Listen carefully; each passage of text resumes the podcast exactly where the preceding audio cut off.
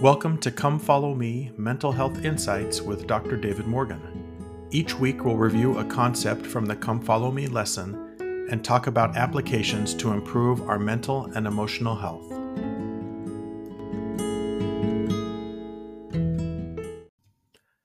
Hi, welcome to episode 36. Uh, this week we are studying Proverbs chapters 1 through 4, 15 and 16, 22 and 31, and Ecclesiastes 1 through 3, and chapters 11 through 12. Basically, all the uh, book of Proverbs and the book of Ecclesiastes this week. Uh, let's talk a little bit about these books, a little history. So, the authorship of most of the Proverbs are attributed to Solomon, uh, David's son, King David. And Ecclesiastes is probably the same author. The author refers to himself as David's son uh, in the uh, in the beginning of the book and it's interesting so and the proverbs and ecclesiastes are just a collection of a bunch of wisdom a bunch of um, uh, just um, good ideas of how to live one's life. And if you remember back in first kings chapter 3 this is when solomon is becoming king and and i don't know how he got this but the lord told him ask me whatever for whatever you want and i will give it to you and Solomon did ask, but he did not ask what most people may have wished for, like riches or honor or fame or something like that. But he asked for an understanding heart so that he could be able to uh, judge wisely among the people. So here's the Lord's response. This is in 1 Kings 3, starting at verse 11.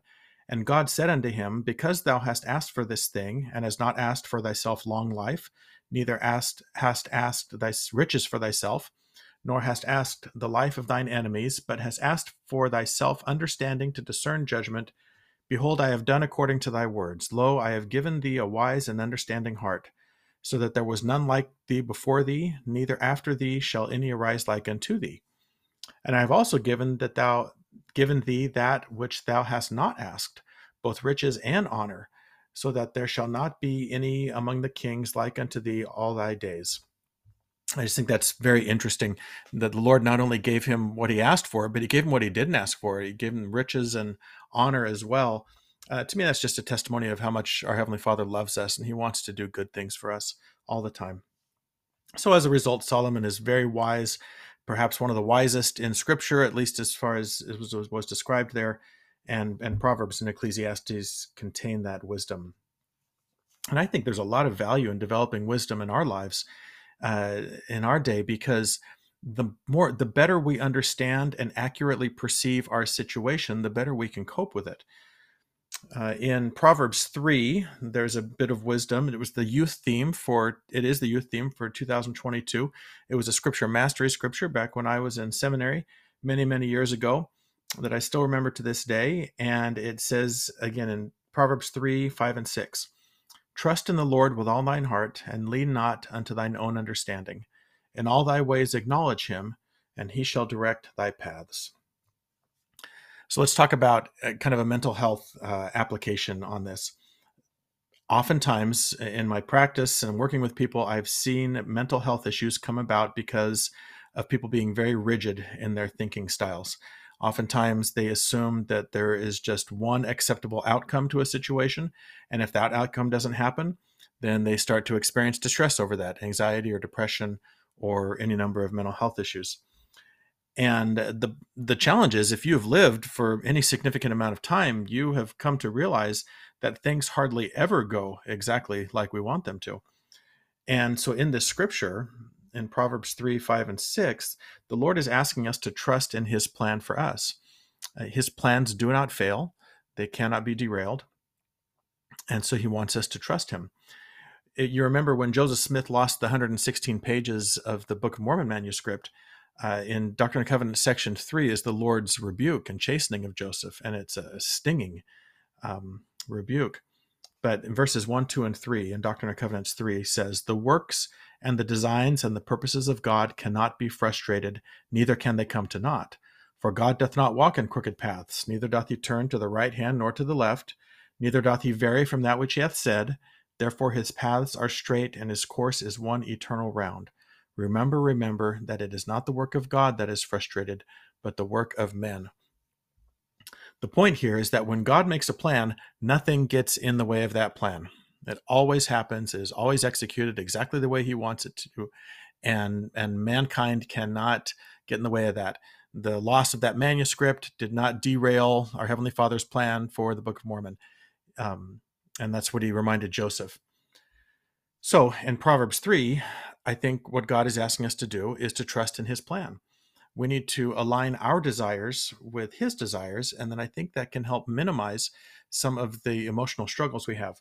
If you go to the bible dictionary and you read about prayer there's this great statement there. It says prayer is the act by which the will of the father and the will of the child are brought into correspondence with each other.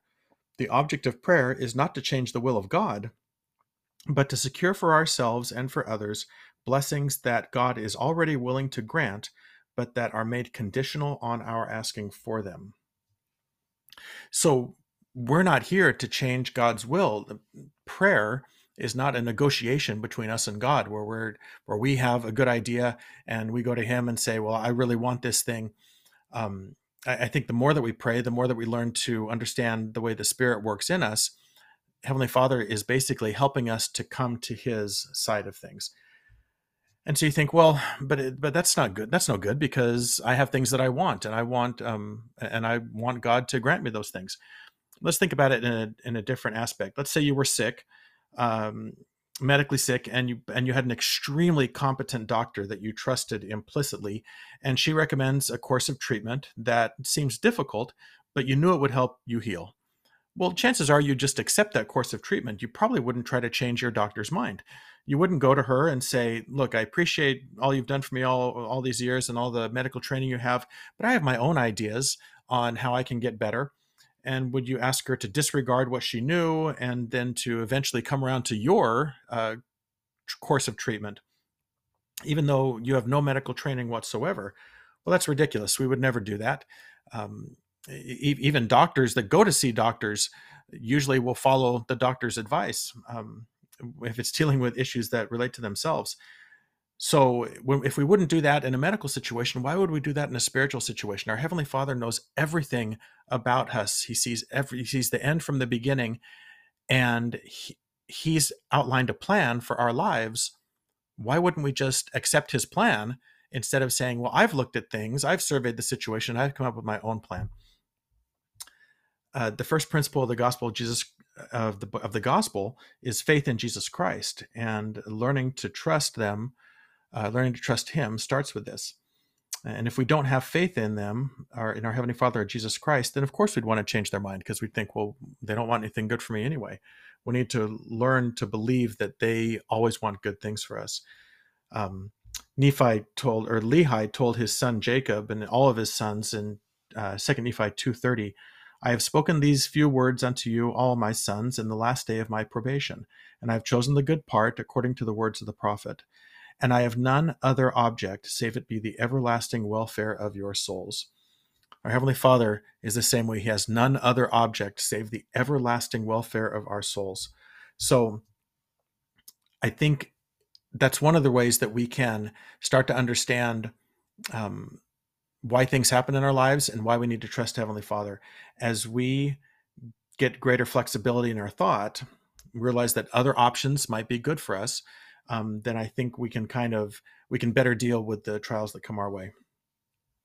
And I think that's the essence of Proverbs 3, 5, and 6 that we're leaning not unto our own understanding, but we are trusting the Lord, trusting His plan for us, and then going through the process of aligning our will with His, not changing His will, but aligning our will with His. So, before we get to the weekly invitation, just a general reminder about these. Um, don't worry about doing all of these invitations. That could be easily become overwhelming. My goal is not to have you be overwhelmed. My goal is to have you think about things and to look for ways to start moving forward in your life. So here's this week's invitation. I just it's very simple. I just want you to answer three questions. Question number 1, what are the Lord why are the Lord's plan for my life better than my plans for my life? Question number 2, how can learning to trust the Lord more fully help me cope with unexpected changes in life? And question 3, what is one thing I can do to gain more trust in the Lord? I do have some free worksheets you can download to help you remember and implement this week's and former week's invitations. To find out how to get these, go to the show notes and sign up for my email newsletter. And uh, I invite you to subscribe to this podcast so you can access new episodes each week. And please share it with others if you are finding this helpful. And I also have a free anxiety management mini course that I've developed. I would love to get a copy to you. Uh, you'll find ways to better understand and manage anxiety in that. Thank you for listening. And until next time, this is Dr. David Morgan reminding you that change is possible, but change requires action, and to always keep moving forward.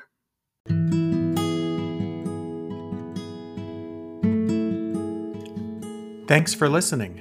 If you want to learn more, please visit Dr. Morgan's website at www.drdavidtmorgan.com.